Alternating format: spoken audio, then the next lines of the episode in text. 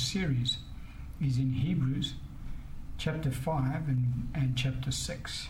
And we'll begin our reading at uh, verse 12 of Hebrews chapter 5.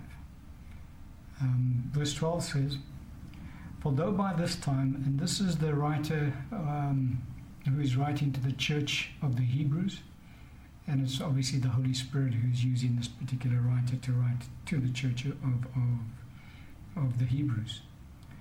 For though by this time you ought to be teachers, you need someone to teach you again the first principles of the oracles of God. And you have come to need milk and not solid food. For everyone who partakes only of milk is unskilled in the word of righteousness, for he is a babe. But solid food belongs to those who are of full age, that is, those who by reason of use have their senses exercised to discern both good and evil. And then Hebrews chapter 6, beginning verse 1. Therefore, leaving the discussion of the elementary principles of Christ, let us go on to perfection, not laying again the foundation of repentance from dead works and of faith toward God, of the doctrine of baptisms, of laying on of hands, of resurrection of the dead, and of eternal judgment. And so we see in this particular portion of Scripture that the, the Holy Spirit reveals to us that there are six um, foundational doctrines to the, the Christian faith. And those six foundational doctrines are listed as repentance from dead works, faith toward God, the doctrine of baptisms, laying on of hands, resurrection of the dead, and eternal judgment. Um, in referring to these as being the foundational doctrines that uh, are applicable for the body of Christ, he's saying he's saying that these doctrines are for those who are babes in Christ. In other words, these are the doctrines that every newborn believer should be aware of, should have full understanding of, so that they have a, a, a sure foundation in their walk um, as believers in Christ Jesus.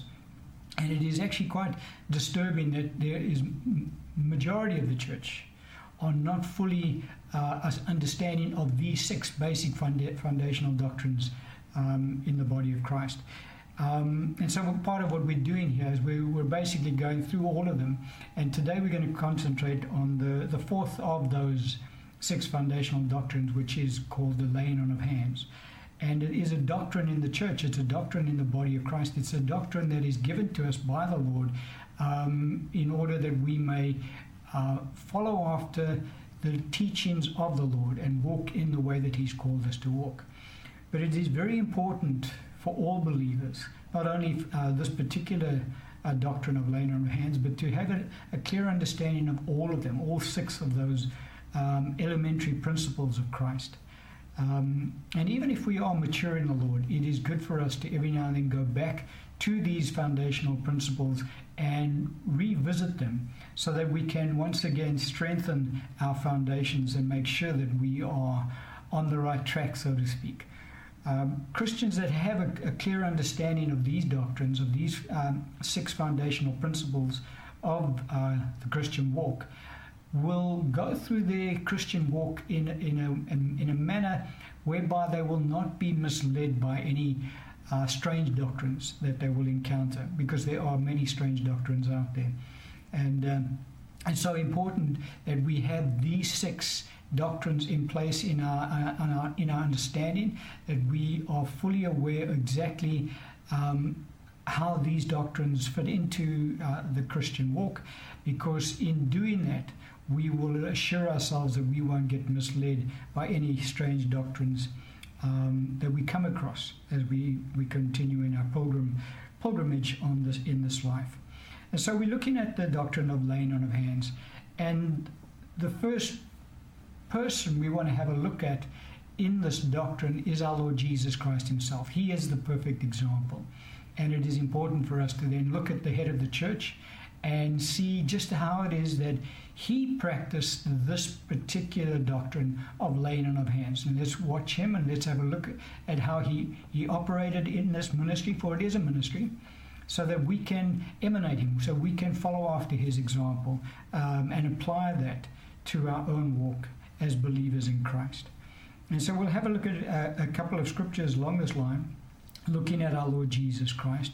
And there's two scriptures that I want to look at specifically at this point in time, which is in Mark's Gospel, Mark chapter 1, we're going to look at. And then we're also going to have a look at Luke's Gospel, Luke chapter 4. And we're basically going to have a look at uh, an account given to us uh, from the two Gospels of the same incident.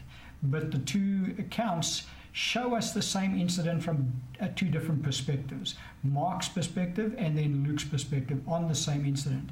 And then we'll also be touching on uh, some other aspects that are revealed to us in Luke's account as well. But let's go back to the scripture firstly and let's just read it in Mark chapter 1, beginning at verse 30. Um, scripture says, But Simon's wife, wife's mother, lay sick with a fever and they told him, that is, they told Jesus, about her at once. So he, Jesus, came and took her by the hand and lifted her up. And immediately the fever left her and she served them. And so if we look at Mark's account of this particular incident, we've seen um, that uh, Peter's mother in law is lying at home sick with a fever. And the Lord comes into the home, um, and they tell the Lord, uh, Lord, you know, Peter's mother-in-law is sick with a fever. Uh, would you do something about it? Obviously, they requested that he would um, heal her. And so he goes into the room where she's lying down, and um, Mark's account says that our Lord takes her by the hand and he lifts her up. And immediately the fever left, leaves her, and she gets up and she serves him. So she's healed instantly. Um, and so if we look at Mark's account, it looks like, well, that's what happened in this particular instance. Our Lord walked in, uh, took um, Peter's mother in law's hand in his hand, and the moment he did that, the healing power went into her body, and she was instantly healed, and she got up and she served them. And that is what we're led to believe um, of the account when we read it in Mark's Gospel. But if we go look at Luke's account of the exact same incident, in Luke chapter 4, beginning at verse 38, we see something added to it that helps us to more clearly understand exactly how our Lord operated in this particular ministry of the laying on of hands. For that is what the Lord had done in this instance. He laid his hand on uh, Peter's mother in law's hand and had healed her. But let's look at Luke's account. Scripture says, Now he arose from the synagogue and entered Simon's house. But Simon's wife's mother was sick with a high fever, and they made request of him concerning her. Remember, I said in Mark's account, he doesn't really say that, but they actually asked the Lord to heal her. And but in Luke's account, that's exactly what happened. They made request of him concerning her. So he stood over her and rebuked the fever, and it left her, and immediately she arose and served them. And so here we see Luke giving us a little bit more insight into what actually transpired on this occasion.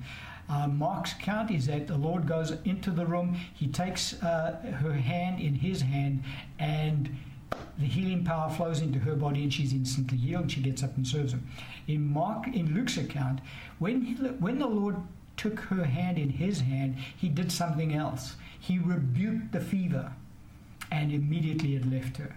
And so they, we see two things taking place when our Lord heals Peter's mother-in-law here, and it's it, it's indicative of how the Lord operated in this particular uh, method of ministry, in that He would lay His hands on the individual, and He would rebuke the sickness that was in that individual at the same time. And when He did that, that is when the healing would have would take place in that person's body.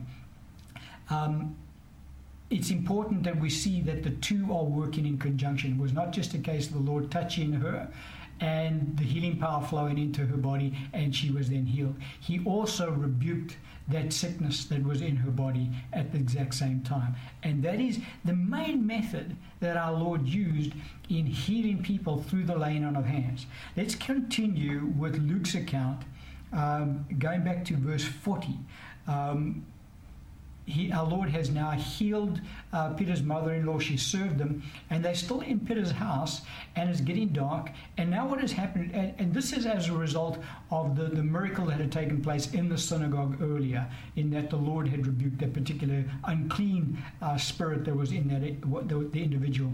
And we won't go through that, but what had happened, as, as transpired as a result of that, is that now a whole bunch of people had come to Simon's house seeking to be healed and to be delivered. And so we're picking up the account in verse 40 of Luke uh, chapter 4. Scripture says, When the sun was setting, all those who had any that were sick with various diseases brought them to him, and he laid his hands on every one of them and healed them. And demons also came out of many, crying out and saying, You are the Christ, the Son of God. And he, rebuking them, did not allow them to speak, for they knew that he was the Christ. And so here we see our Lord laying hands on every single one of them that have been brought to him. Not only those who were sick uh, with, with uh, who had sickness in their bodies, but also those who were um, possessed with demon spirits. He laid his hands on them too, and he would rebuke the demon spirits. For the scripture says, uh, and he rebuking them did not allow them to speak. And so our Lord would speak to the sickness. He would lay hands on the individual. He would speak to the sickness. He would rebuke it in Jesus. It would not.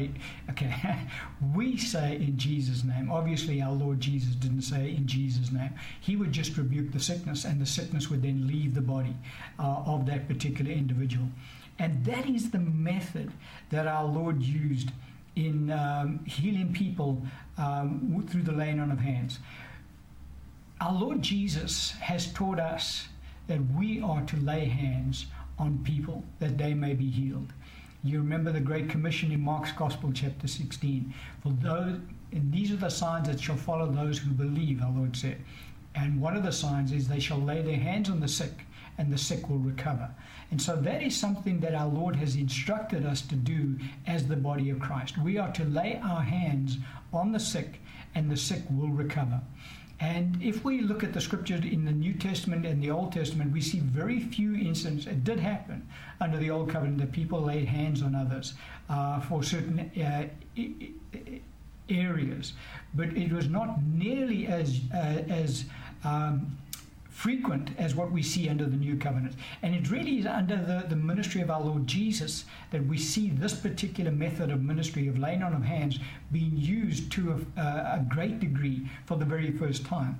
And our Lord has instructed his church to take that ministry and to continue that ministry as part of our walk as believers. For these signs shall follow them that believe. They shall lay their hands on the sick, and the sick will recover. And so our Lord Jesus taught us to lay hands on the sick so that they could be healed. Um, and our Lord laid hands on every single person who, who he did heal. Now, it's not always the case that our Lord laid hands on everyone. We're going to look at some of the some of the scripture down the line to to to see how our Lord actually did minister healing power, but it wasn't always through the laying on of hands. However, it is the primary way that our Lord healed people he would lay hands. We saw in uh, Luke's Gospel there, Luke chapter 4, he laid hands on all of them and he healed them. And uh, many who had uh, demons in them, uh, he cast those demons out through the laying on of hands. So our Lord would impart healing power into the individual through the laying on of hands. There would be a transference of the anointing through his hands so that uh, people could be healed through the laying on of our Lord's hands. Another a couple of scriptures I want us to have a look at is in Matthew's Gospel, Matthew chapter 14, and then I would like to look at Luke chapter 6, and then also Acts chapter 10. I want to look at those three particular scriptures um, to have a look at how it is that the healing power was transferred through our Lord's uh, hands when he laid on uh, his hands on people. And so we'll pick up the verse, uh, the very first scripture that I want to look at is Matthew chapter 14, beginning at verse 35. And the scripture says, And when the men of that place recognized him, they sent out into all that surrounding region, brought to him all who were sick and begged him that they, now look at this, and begged him that they might only touch the hem of his garment. And as many as touched it were made perfectly well. And so has something completely different now. Our Lord is not laying hands. In, in Luke's account, Luke's gospel that we saw earlier, our Lord laid hands on every single one who came to him and he healed them in that method. But in this particular account, um, when the the Lord is healed in the people that are coming to Gennesaret, um, the scripture talks about the fact that they just touched his garment, the hem of his garment, and as many as touched his garment were made perfectly well. So there's no laying of hands that's taking place here. Our Lord is most probably walking in among them, and they're reaching out and touching his garment, and as they do, they're being healed. Um, Luke's account of that incident in Luke chapter 6, verse 19, the scripture says, And the whole multitude sought to touch him for power went out from him and healed them all. And so we see that our Lord is anointed with power, and that power is tangible. And it is that power that they are trying to get a hold of when he walks past by touching his garment. And the moment they do, that power is released through his garment into their bodies, effecting the healing that takes place in their bodies. So, how did that happen? In Acts chapter 10, we have a look at the scripture and it, it, it, gives us some revelation as to how it actually transpired that the Lord was able to impart the healing power of God even through the clothes that he wore. For it says in Acts chapter 10 at verse 38 how God anointed Jesus of Nazareth with the Holy Spirit and with power, who went about doing good and healing all who were oppressed by the devil, for God was with him. And so our Lord Jesus Christ was anointed with the Holy Spirit. Our Lord walked this earth as a, a man, as, as the Son of Man. Very, very often, uh, when he was speaking, uh, he would refer to himself as the Son of Man. Uh, so much so that the, the Hebrews would ask him, Who is the Son of Man that you keep referring to? He was talking about himself, obviously. And but when our Lord came to the earth, he came as a man. The scripture talks about the fact that he laid, laid, aside all of his glory. He had no inherent power in and of himself as the Son of God, for he was the Son of God um, when he walked this earth. But he walked this earth as he performed absolutely no miracles up until the time that he was baptized with the Holy Spirit. And you recall that when uh, uh, the time came and, and the Lord's time uh, to begin ministry had, had come on, on, the earth, that he went to John and he incurred John's baptism. Uh, he went and he was baptized by John in the Jordan River. When that happened, the Bible talks about the fact that God the Father then baptized him in the Holy Spirit. And, and John saw the, the Holy Spirit coming down upon our Lord in the form, bodily form of a dove and settling upon him. And at that time, God our Father said, This is my beloved Son in whom I am well pleased. Um, at that time, our Lord was then driven by the Spirit out into the wilderness where he was tempted by the devil for 40 days and 40 nights. And he fasted during that period of time. And he was tempted. At the end of that temptation period, our Lord comes back out of the wilderness. And the scripture talks about the fact that he now comes out in the power of the Holy Spirit. It is at this time that now our Lord is anointed by the Holy Spirit to operate in the, the, the power of God. And we see that being made manifest um, in the very first, obviously, the, the, the, miracle that he performs in Cana of Gal- Galilee when he turns the water into wine, that's the first sign that he performs. But the first time that we see demons recognize our Lord is after he's been baptized in the Holy Spirit. And the first demon that recognizes him that we see in Scripture is in that account where he, they in Capernaum and uh, the unclean spirit, our Lord is, is ministering and the unclean spirit cries out. That man cries out. The Holy, the demon within him uses that man's voice and says, "What have we to do with you, Son of God?" We, you know, and he cries out, and our Lord rebukes him and commands him to come out of the man. Now, our Lord had been going to that synagogue because he, the, the family had moved to Capernaum before that time, and our Lord had been in that synagogue with that same gentleman every Sabbath for a number of months. And that demon had been inside that man, and the Lord had been inside that same synagogue. demon didn't recognize the Son of God at that particular time. However, now that our Lord's anointed with the Holy Spirit for the very first time, the demon recognizes Jesus as being the Son of God. And so the anointing coming upon our Lord after he was baptized in the Holy Spirit goes into the wilderness, comes out in the power of the Holy Spirit. Is that that is the anointing that is um, used through the Lord by God in order to heal people and to heal the sick and to cast out demons. And so the anointing that our Lord carried in his body was primarily in his hands. That is why our Lord says, They shall lay their hands on the sick, and the sick shall recover.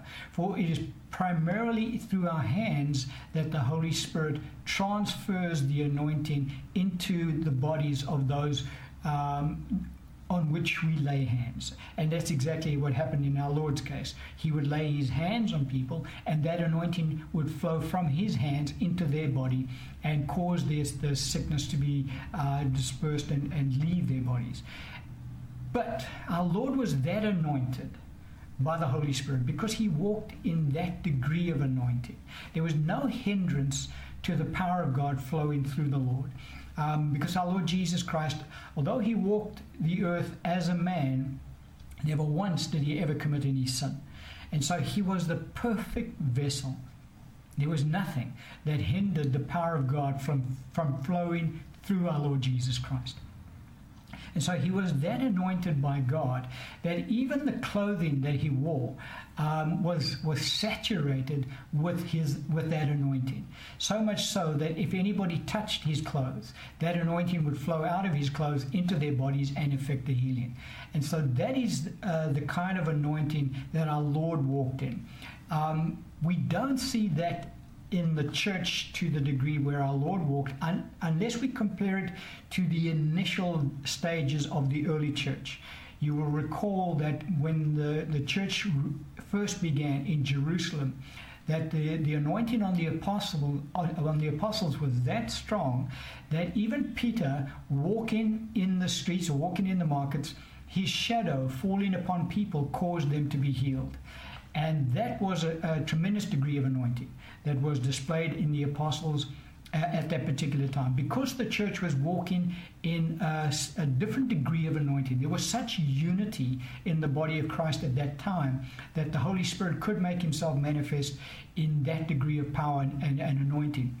Because remember what the scripture says how good and how uh, pleasant it is for the brethren to, to dwell together in unity. There, um, God commands his blessing.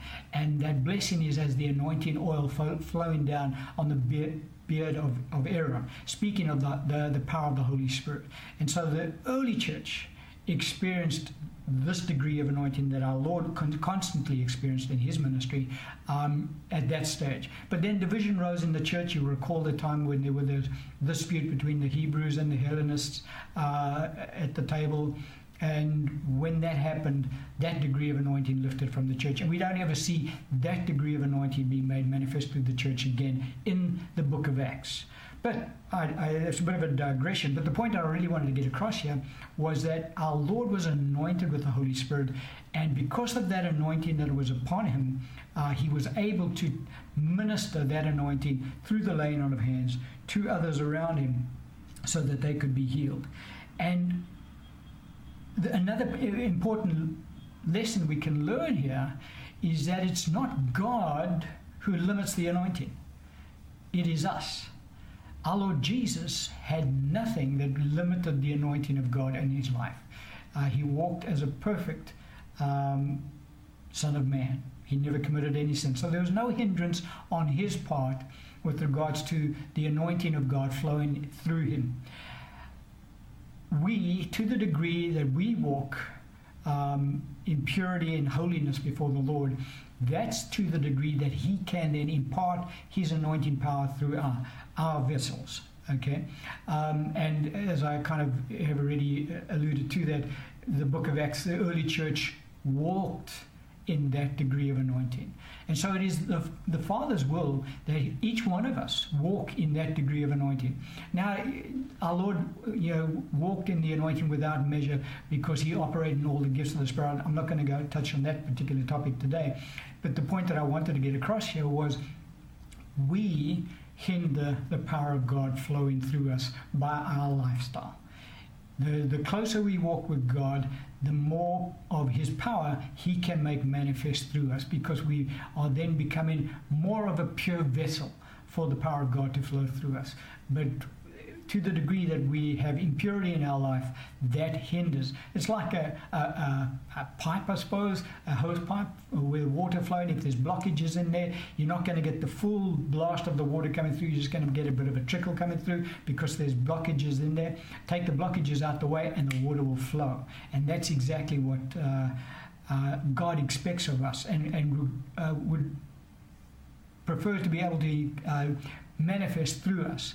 And Jesus is our example because uh, God the Father could do that through his Son. For Jesus did not hinder the, the anointing of God at all through his life. Let's have a look at another couple of scriptures um, to show us about how our Lord actually did use uh, the anointing to heal people, and also that there were other methods that our Lord used to heal people in his ministry. And the two scriptures we'll have a look at in Mark's Gospel, Mark chapter 5, we're going to look at, and then we'll also look at Matthew's Gospel, Matthew chapter 8. To look at two different accounts one looking at the anointing of God, and another looking at how the Lord would use another method to heal people. For the Lord was not restricted to the laying on of hands for healing people, and neither are we, by the way. But um, the doctrine is called the laying on of hands, and so we're really wanting to focus on that particular area in this teaching today. So let's go to have a look at Mark chapter 5, beginning in verse 29. We're going to read. Scripture says, Immediately the fountain of her blood was dried up, and she felt in her body that she was healed of the affliction. And Jesus, immediately knowing in himself that power had gone out of him, turned around in the crowd and said, Who touched my clothes? Okay, so here we have a look at another incident. This is just a, a one-on-one incident because remember the scriptures we looked at earlier in Luke's account and Matthew's account, where everybody sought to just touch the hem of his garment, just taught, sought to touch his clothes, and many as touched his clothes were made perfectly well this is one instance where this woman she has this issue of blood and the, the, background is for 12 years she suffered from the same affliction and she's gone to the doctors and she spent everything she had and she didn't get any better she in fact she got worse um, and she hears about Jesus. And she hears that if you, if you just get to touch his clothes, you get well. Uh, you, uh, you, he, there's, there's, a, there's a tangible power that comes out of his clothes if you just get to touch him. And so she says to herself, All right, if I just touch his clothes, I will be made well. And so she goes up in the crowd, and uh, she's the only one who touches our Lord in faith at that particular point in time. Uh, the other time was a whole lot of people that were touching, but in this instance, our Lord is walking. Um, background to the incident, the Lord, um, remember the, I, I, think it was the centurion, no, well, anyway, Jairus' daughter, no, one of the daughters, yes, um, who's sick and about to die, and the Lord said, I'll come, I'll come and heal her. And so he's walking with him to go and heal the little girl and uh, the crowd is following because they obviously uh, are all excited. They want to see what Jesus is going to do, and they're hemming in all around the Lord. Uh, the Lord. The Bible talks about the fact that they were thronging him.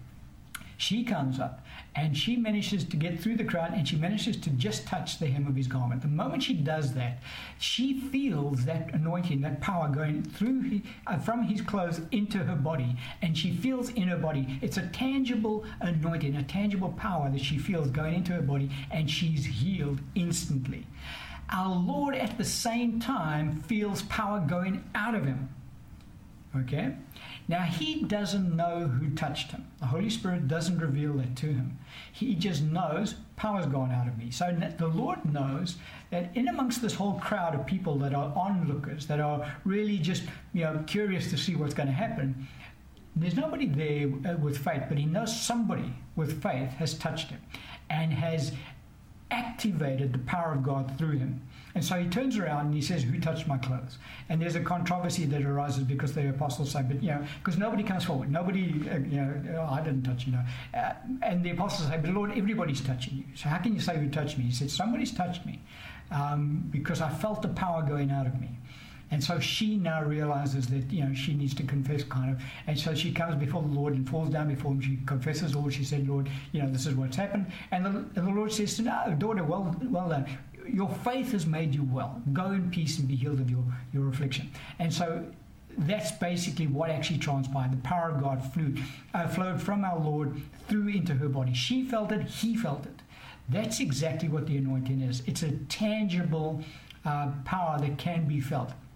And all of us should be and have had come into some exposure to the tangible power of God flowing through your body. I've had it to such a degree that it, it, my whole body was just um, like raw electricity flowing through, and on, on, more than one occasion. I don't want to go down that road. But the point is that the power of God is tangible, can be felt, coming into your body, can be felt going out of the person who has been anointed by God to do the healing, as in the case of our Lord Jesus Christ. And so that's how this particular. Um, incident of healing took place and how the anointing was transferred from our Lord into her body. But have a look at Matthew's account uh, of another account of healing, which is Matthew chapter 8, and we'll read at verse 13. And Jesus said to the centurion, Go your way, as you have believed, so let it be done for you. And his servant was healed that same hour. So here we have our Lord healing a person who's in another town. And he heals him purely by speaking his word. For he says, Go your way, as you have believed, so let it be done for you. And his servant was healed from that same hour. So our Lord was not limited to laying on of hands in order to heal people, in order to uh, have the anointing of the Holy Spirit flow from his body into their bodies. But it was the primary way that our Lord would heal people. Because, why is that? It was, I mean, the Lord's best. The Lord's best was to use his word. There were two, two accounts where our Lord marveled. There were three accounts actually where our Lord marveled about faith. Uh, he marveled at the unbelief in his hometown of Nazareth because they wouldn't believe him, and so he marveled at their unbelief. But there were two accounts where our Lord marveled at faith, and that was, and they're both Gentiles, by the way. Um, the one was the centurion um, who said, Lord, I don't need you to come on my roof, only say the word, and my servant shall be healed. And here we go, that's that particular account right there. And our Lord said, you know, such great faith I haven't found not even in Israel. And he marveled at his faith. Um, and then the, the, the Syrophoenician woman uh, who was begging the Lord to, to heal uh, her uh, demon possessed daughter. And uh, she was persistent in her faith to the point where our Lord said, Oh, daughter, great is your faith. Because of that saying. And she had, uh, you know, the, the, the conversation had gone backwards and forwards between her and the Lord initially just silence on the Lord's part. Then the Lord insults her. He says, you know, it's not good to take the children's bread, give it to the dogs. She said, yes, Lord, but even little dogs eat the scraps that fall from their master's table. And the Lord says, daughter, for that saying, great is your faith. Be it unto you according to your uh, faith. And her daughter was healed. And so the, the Lord's best method of healing is for us to take him simply at his word. Uh, and our Lord marvels at that, and that's something that, that, pleases the Lord. However, majority of people do need to have a tangible um, touch that takes place, and so laying on hands, flesh on flesh, um, is is the, is the trigger for people to be able to release their faith. Um, and that's what one of the things about laying on of hands. The transference of the anointing takes place from the one person into the other when the laying on of hands takes place, but it is also when the person's hands touches the other person's body. When our Lord placed his hands on people's body, their faith was in the fact that his hands will heal my body. When he touches me, I shall be whole. Remember what the woman said? If I touch but his garment, I shall be whole. So her faith was in the fact that she had to touch his garment. There had to be that physical touch that took place. In doing that, acting by faith in doing that, it released the supernatural, tangible power of God, which she then felt going into her body and healing her. But the physical touch had to take place first. And that was her act of faith. That was a point of contact, her point of faith. She needed that touch of his garment. As in other cases, other accounts in, in Luke's gospel, where they just needed to touch his garment to be made well. Uh, but their faith was in the fact that if they can just touch his garment, they would be made well. And the others, if I can just get him to lay hands on me, I will be made well. And so the Lord meets us where we are at our level of faith. And laying on of hands is one of those that he meets us at. But it's not always the case that um, healing took place instantaneously when our Lord laid hands on people. Most of the time, that was the case because the, the, the, the circumstances were conducive to the power of God be made manifest and flow uh, without any hindrance. Because what happened is people would come expecting to be healed. They came to uh, Simon's house in the evening uh, because they had already seen a miracle take place. And so they come in, this man is anointed by God. If I can get him to lay hands on me, I know I will be healed. So they come in in expectant faith. There's nothing that's hindering the power of God. Jesus is certainly not hindering the power of God flowing through him. We've already seen that he was the perfect vessel. And so the, the power of God could easily flow through our Lord Jesus. Our Lord Jesus was, was willing and able to lay hands on everybody and heal them. All he required of them was to believe that when he touched them, that the power of God would flow from his hands into their bodies and effect the healing. And so there was no hindrance there there was no hindrance on the part of the of those people coming to receive from him because they were coming with faith. They were healing to take place, and so tremendous power, tremendous miracles taking place consistently, easily, and most of the time, if not nearly all of the time, those people were instantly healed. Okay, and what that did, especially you, uh, you think about the fact that you're talking about somebody who's blind, who's in the queue in front of you. Okay, you're standing before uh, the Lord, you wanted to be healed. Um, you have, I don't know, wart in your hand, for argument's sake. And the guy in front of you is blind. The Lord lays hands on him, and he can see instantaneously. Straight away, your faith goes up even more because, wait a minute, if he can get, a blind man can be healed, my wart's not going to be a problem with him. And so the, the faith level is that high, the anointing is just flowing, that the, the, the, the healings are taking place instantaneously. But that didn't always happen like that because there were instances where the faith level was not that high and where healings did not take place instantly. We're talking about in our Lord's ministry now. Remember, we're looking at Jesus Christ as our example. Um, and so let's have a look at a couple of accounts in Scripture of where healing took place, but it wasn't instantaneous, and our Lord had to put in some effort in order to get the person healed. And he did. Let's have a look at it. Let's watch it. Mark chapter 4 is the first, uh, Mark chapter 8 is the first account we're going to have a look at. And uh, we're going to bring, uh, begin our reading in uh, verse 22. Um, speaking of our Lord Jesus, it says, Then he came to Bethsaida, and they brought a blind man to him and begged him to touch him. Now you need to listen to this account and then we'll expand on it and, we'll, and I'll comment on it so that you can see actually what's happening here. They, they're begging our Lord to heal this particular person. All right? It's not a case of, Lord, if you're willing, you can heal me, and I am willing, come forward, let me heal you. Okay? They're begging our Lord to heal this particular individual. So he took the blind man by the hand. So our Lord doesn't just go and say, All right, come here, let me lay hands on you. He takes the blind man by the hand and he led him out of the town. Okay, so there's some more that's taking place here. This is not a simple healing that's taking place. And now our Lord does something even more. He says, and the scripture says, and when he had spat on his eyes, he put his hands on him. He asked him if he saw anything. And he looked up and said, There's another man speaking, He says, I see men like trees walking. Then he put his hands, this is Jesus now, he put his hands on his eyes again and made him look up. And he was restored and saw everyone clearly. Then he sent him away, this is Jesus, sent him, the man, away to his house, saying, Neither go into town into the town nor tell anyone in the town. Okay, so let's unpack this particular healing because this healing was not instantaneous. This healing took time.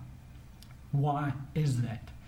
Okay, there's a number of reasons. One of them, firstly, is that this particular man was not strong in faith.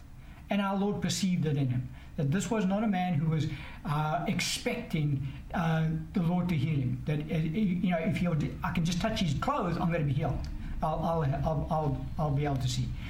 Um, our Lord is reluctant to lay hands on this particular individual. They have to beg the Lord to heal him. Um, and that's not normally the case with our Lord. Whoever comes to him, uh, remember the leper, Lord, if you're willing, you can make me clean. The Lord said, I'm willing, be cleansed uh, and heal. And that's exactly what happened instantaneously because the Lord perceived that man was coming to him in faith, expecting it would be easy for him to lay hands on him. This particular person, the Lord knew, didn't have strong faith and wasn't really walking in, in, in a strong degree of faith. And so the Lord was reluctant to lay hands on him. So the, the people that bring, because the guy doesn't come, you know, expecting, they have to beg the Lord to heal him. Something else that has to happen here is that the Lord has to take the man out of the town. Now, there's a whole bunch of people that were walking, following the Lord at that time, a whole lot of onlookers. These people were not in faith. These people were just wanting to, they were spectators and they were uh, curious onlookers. And if anything, they were in unbelief. You know, um, that, you know, is, is this prophet going to be able to do anything here? And so their unbelief was also acting as a hindrance to the power of God flowing through our Lord Jesus Christ. Unbelief in, in the crowd is always going to be a hindrance uh, to the power of God flowing through. Think about our Lord Jesus Christ again when he went to this, his own town of Nazareth.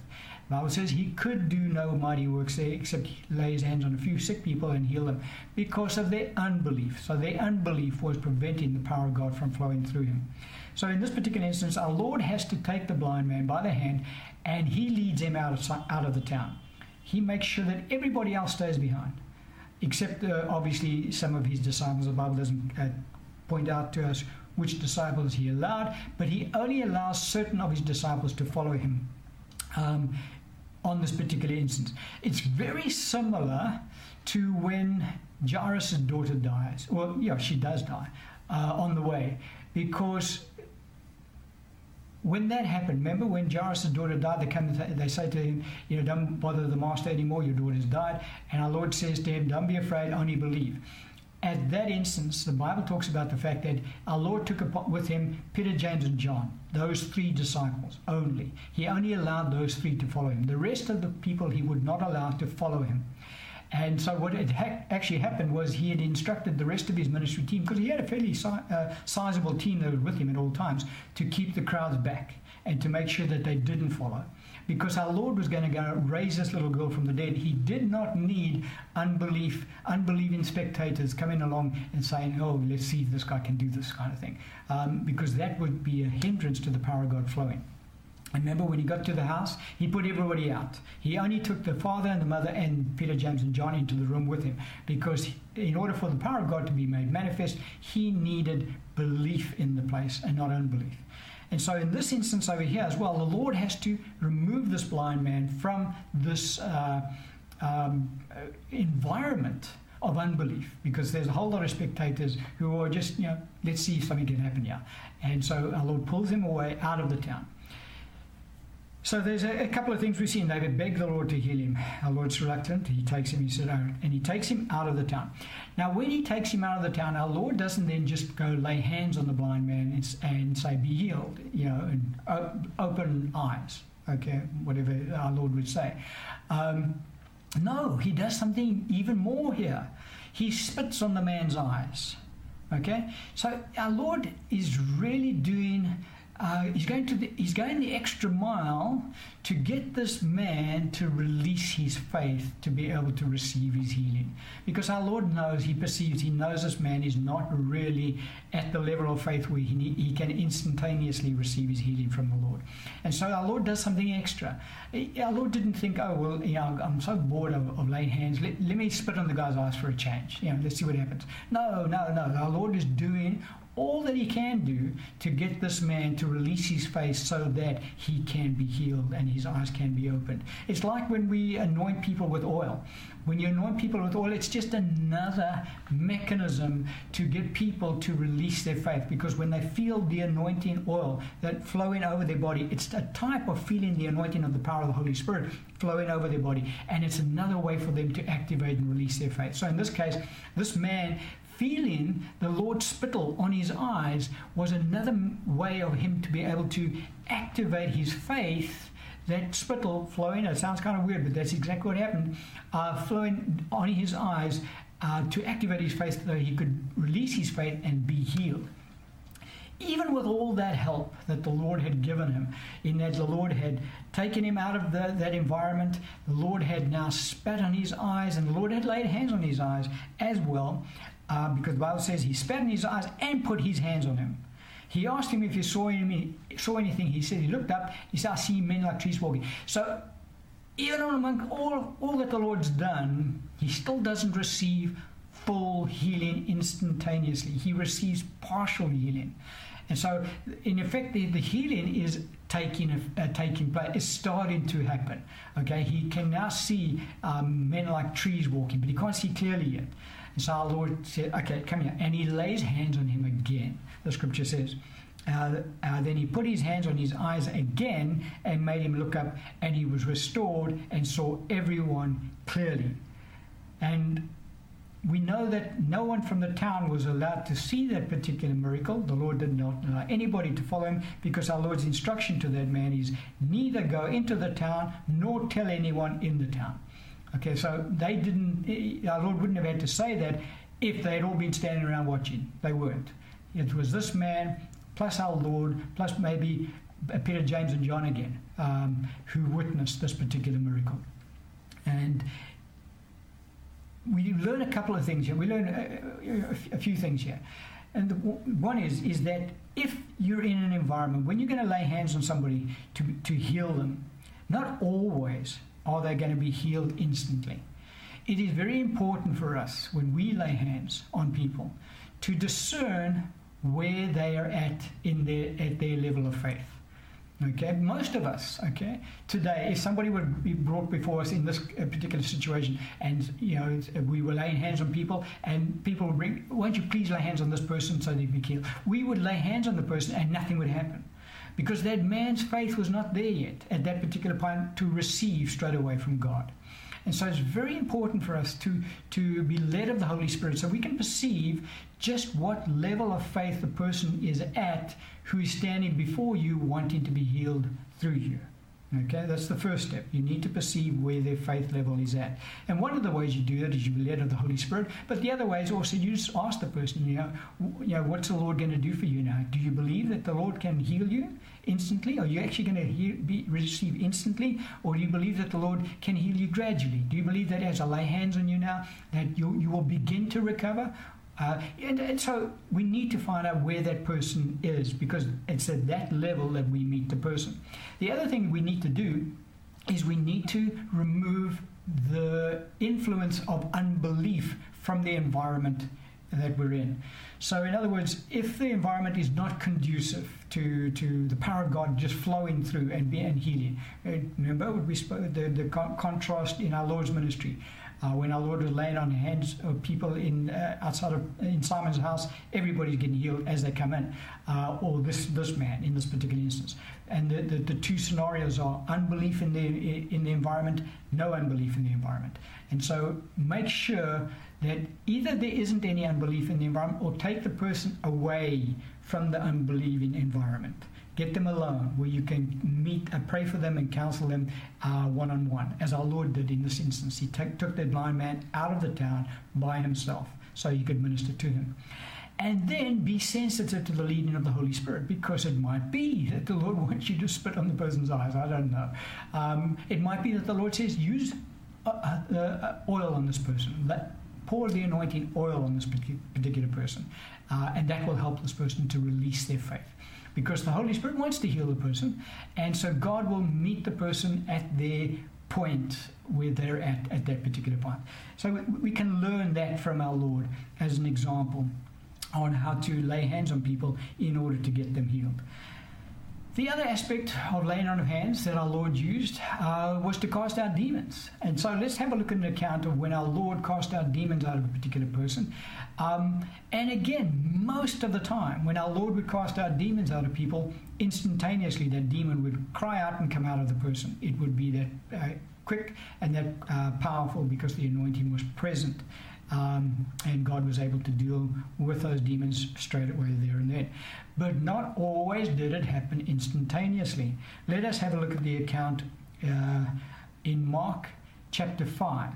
And we'll read the account and then we'll comment on it so we can see that when it comes to delivering people that, who, that have uh, demons who are affecting them, um, and there are people that have demons who are affecting them physically um, and mentally.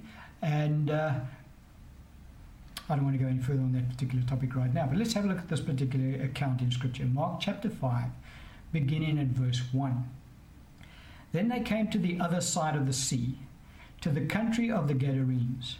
And when he had come out of the boat, talking about our Lord, immediately there met him out of the tombs a man with an unclean spirit.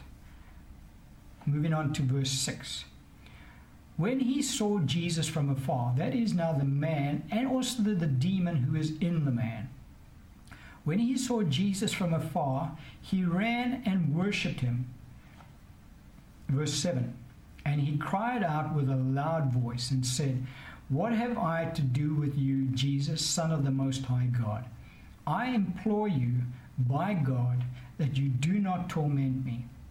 Now, this is when our Lord is involved. Verse 8 says, For he said to him, this is Jesus speaking now to the demon, Come out of the man, unclean spirit. Then he asked him, What is your name? This is the Lord again. And he answered, This is the demon speaking back to the Lord, saying, My name is Legion, for we are many. Um, also, he begged him earnestly that he would not send them out of the country. In verse 11, now a large herd of swine was feeding there near the mountains. So all the demons begged him, saying, Send us to the swine that we may enter them. And at once Jesus gave them permission. Then the unclean spirit went out of them, out, went out and entered the swine, and there were about two thousand. And the herd ran violently down the steep place into the sea and were drowned in the sea. Okay, so here we have quite a detailed account of our Lord casting out this particular demon uh, from this individual. And obviously, this, this was a very powerful demon because this individual, if you go back and you read the account, um, he was so demon possessed that they had tried to bind him with chains and he broke the chains. And he would uh, cut himself and he would wander um, through the tombs and through the mountains, screaming and crying and cutting himself. And uh, he was really demon possessed. And if you look at the account, he had a whole bunch of demons living inside of him. There were 2,000 swine, the Bible says, and all of the demons went into the swine, and the whole herd went down into the sea and, kill, and uh, killed themselves. And so there were at least 2,000 demons inside this man, over and above the demon who had taken possession of the man. That demon's name was Legion. So let's have a look at the account. Our Lord comes out of the boat. When he comes out of the boat, the man and the demon in the man sees our Lord. The demon Im- immediately runs to the Lord, begins to worship him as the Son of God. As remember, we said when our Lord was baptized in the Holy Spirit, now all the demons start to recognize Jesus for who he is. And so he comes and he, he worships the Lord. At that particular time, our Lord, like always, commands the unclean spirit to come out of the man. Now, normally, that's exactly what would happen. It might be that the demon would cry out with a loud voice and then come out of the man.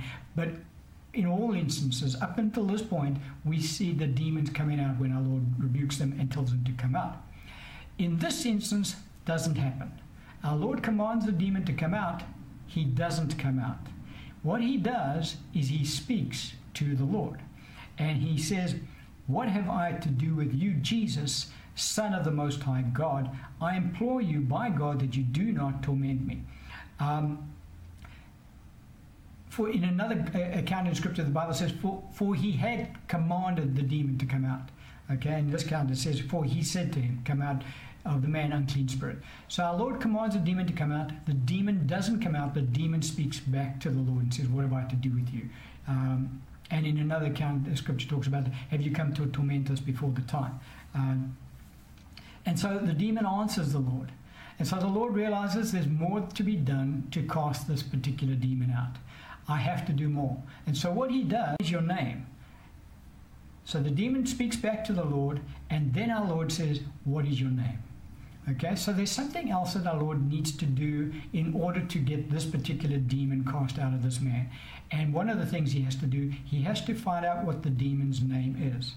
Um, and it might be that when we are encountering people that we need, need to be casting demons out of, and they don't come out initially, that this is a route that we have to go. That we need to then ask that demon what that what that demon's name is. You recall the account when um, the Lord's disciples were trying to cast out the, that uh, demon of that epileptic young man, and the demon wouldn't come out. And the reason that demon wouldn't come out was because our Lord said this particular kind only comes out by prayer and fasting. And the disciples hadn't been spending any time in, uh, in fasting and very little time in prayer. So that, that demon knew that, and so he never came out. Um, the disciples didn't understand because up until that particular instance, whenever they cast out a demon in the name of Jesus, the demon always left. But in that particular instance, it didn't. And so they didn't understand. That's why they said to the Lord, Lord, why couldn't we cast it out? And then the Lord said, because you unbelief, one of the reasons.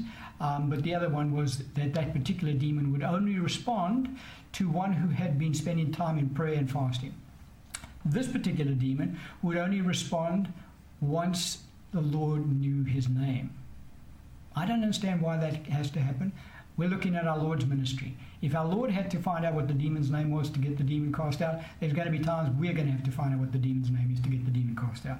And so our Lord asks him, What's your name? He gives him his name. He said, My name is Legion, for we are many. And then he begs him that he wouldn't send him out of the country. Another account in the Gospels talks about that he begs him that the Lord will not cast him into the abyss, because obviously the demons do not want to be cast into the bottomless pit at this particular point in time. It is not yet their time. Um, and so they ask the Lord, can we go into the. Now, what happens in the spirit? Up until this point in time, the demon has been using the man's voice because the demon had possessed the man. And so the demon could speak with the man's voice. But what happens now, the scripture talks about the fact. Um, so in verse 12, so all the demons begged him, saying, Send us to the swine that we may enter them. And so here we have an instance where all, and could be at least 2,000 demons, speak at the same time. Now, all 2,000 demons do not speak through that man's voice. What happens now is our Lord hears the demons speaking in the spirit realm. Our Lord is now operating in the gift of, of discerning of spirits. And he hears all of the demons begging him, uh, can they be cast into the herd of swine? And our Lord gives them permission to go into the herd of swine and they do, and the man is set free. I said all of that, and we want to look at all of that particular instance just to show you that it wasn't always the case whereby there was an instantaneous deliverance that took place when our Lord Jesus ministered to those who were demon possessed. There were times when our Lord had to take a bit of time to get the person delivered. And if our Lord had to take a bit of time to get that particular in, individual delivered, we're also going to have to take a bit of time to get certain people delivered uh, when we come across uh, those who are in fact uh, possessed by demons. And so it's important for us to be led of the Holy Spirit in all of these instances when we are ministering through the laying on of hands to have people uh, delivered from uh, demonic uh, oppression or demonic possession or whatever it might be and also to heal them of whatever illnesses and sicknesses that they might have. And then I want to end off this teaching today just on having a look a little bit more closely at our Lord's ministry when he was on the earth, because we're looking uh, in this particular account, um, teaching today at Jesus as being our example in the laying on of hands and how we, we go about um, ministering in this particular ministry. And there's two scriptures I want us to look at, and the one is in Hebrews chapter 2, and the other one is in Psalm 35. And those are the two scriptures that we'll close off with um, in viewing, having a look at, at, the behind the scenes aspect of our Lord's ministry. And let's read the scripture and then I'm going to comment on, on them. Hebrews chapter 2, beginning at verse 17. The scripture says, Therefore, in all things, he had to be made like his brethren, that he might be a merciful and faithful high priest in things pertaining to God, to make propitiation for the sins of the people. Um, and then verse uh, Psalm 35, beginning at verse 13. But as for me, when they were sick, my clothing was sackcloth. I humbled myself with fasting, and my prayer would return to my own heart. I paced about as though he were my friend or brother. I bowed down heavily as one who mourns for his mother. And so, the first scripture that we had looked at in Hebrews uh, chapter 2, the scripture says very plainly that he had to be made in all things like his brethren. Our Lord Jesus was just like we are, except for one thing he never committed any sin. He worked, he walked perfectly before God the Father all of his life, even from a little toddler, from the moment he was born, never once committed any sin. How did he do that? I don't know. He did it. He's God. Uh, we'll know that one day. But the scripture also says to me, and very, very plainly to each one of us, that he had to be made just like we are. Jesus had exactly the same kind of uh, physical bodies that we walk in. Um, sinless, definitely, but he got tired. Remember when he was walking uh, on his way to, um, stopped off at the. Uh, he, the Bible said he was wearied from his journey and uh, he, he, he fell asleep in, in, on the boat when they were crossing on, on the Lake of Gennesaret. And so our Lord would get tired physically because he had the same kind of body that we have. And he was tempted exactly with the same temptations we're tempted, yet without sin. So Jesus walked this earth as the Son of Man.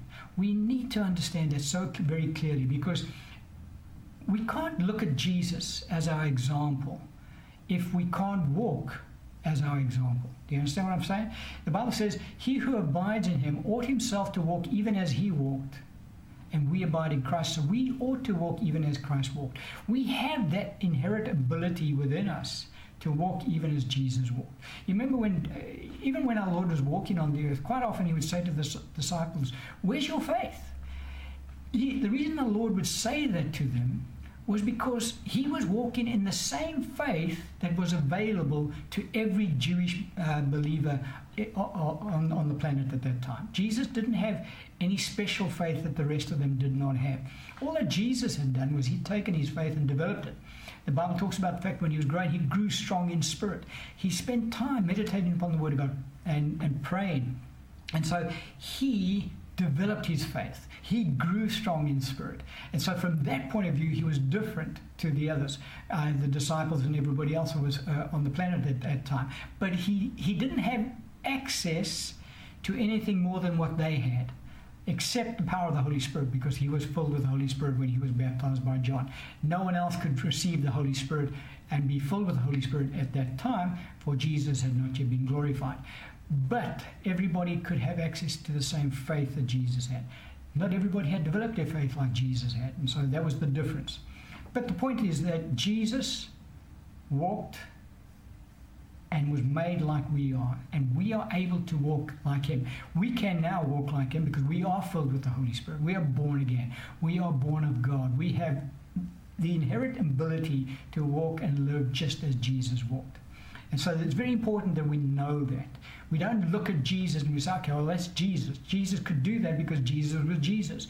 No, Jesus could do that because Jesus was Jesus from the point of view of Jesus walked as he should walk. And if we could, we will walk as we should walk, we will walk as Jesus walked. Get that into your head. It's very important because that is where you should be walking. Um, so, how did Jesus walk? Have a look at that again in Psalm 35. Psalm 35 is a, a, an insight that the Lord gives us into his own prayer life while he was on the earth. And so we look at our Lord and we say, gee, he was so anointed of God. He was anointed of God, definitely. But part of the reason that he was anointed of God, remember, he went into the wilderness, tempted for uh, 40 days, 40 nights, fasted 40 days, 40 nights. Um, and so our Lord did many things. And one of the things that our Lord used to do, he used to pray and he used to fast.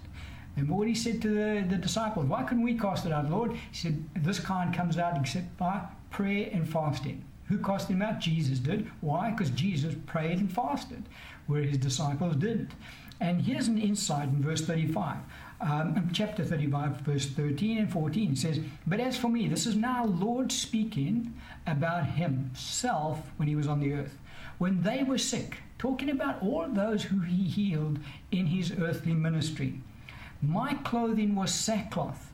I humbled myself with fasting, and my prayer would return to my own heart. I paced about as though he were my friend or brother. I bowed down heavily as one who mourns for his mother. And so here we've seen our Lord in his prayer life. Remember, our Lord used to go out into the wilderness up on the mountain many times on his own to pray. This is the kind of praying that our Lord would do. Praying that God the Father would use him to minister to the sick, and fasting that God the Father would use him to minister to the sick.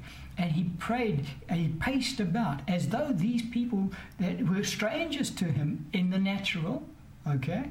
Uh, he was God and, and he knew each one of them intimately. However, he walked as, as a man. So in the natural, he, they were strangers to him. But he, he interceded for them as if they were his own mother and his own brothers and his own friends. And he fasted for them and he wore sackcloth for them. And so he interceded. And because of that kind of degree of commitment and intercessory prayer, God the Father anointed him to that nth degree and allowed the power of the Holy Spirit to flow through him to that nth degree so that he could minister the power of God in healing those who were sick and oppressed by the devil. For remember what the scripture said earlier and we read how God anointed Jesus of Nazareth who went about doing good and healing all who were oppressed by the devil. And so we as sons of God as disciples of the Lord Jesus Christ, if we're going to operate through the laying on of hands as our Lord operated, for we've been looking at his ministry this afternoon to, to get an idea of how this ministry actually works. We're going to have to follow through all the way from our prayer life as our Lord would pray and intercede for those that he was going to be uh, laying hands on the following day um, that the Father would use him and allow the anointing to flow through him and intercede for the sick, then we're going to have to have that exact same passion and anointing uh, uh in our prayer life in order for the anointing to flow through our hands when we lay hands on the sick that they may recover. It's not just a case of, oh Lord, here we go, your word says it, I'll do it, and in Jesus' name it's going to happen. We're not going to see the kind of results that our Lord saw um, and the early apostles saw if we do not give ourselves to the same uh, commitment that our Lord gave himself to for this particular aspect of ministry to take place in our lives. And that is all we're going to look at today with regards to our Lord's um, ministry in the laying on of hands. The next topic we're going to look at uh, on the same subject of laying on hands is the fact that there are different anointings uh, that are given to the body of Christ. But we're going to end off the teaching on that particular point today. Amen.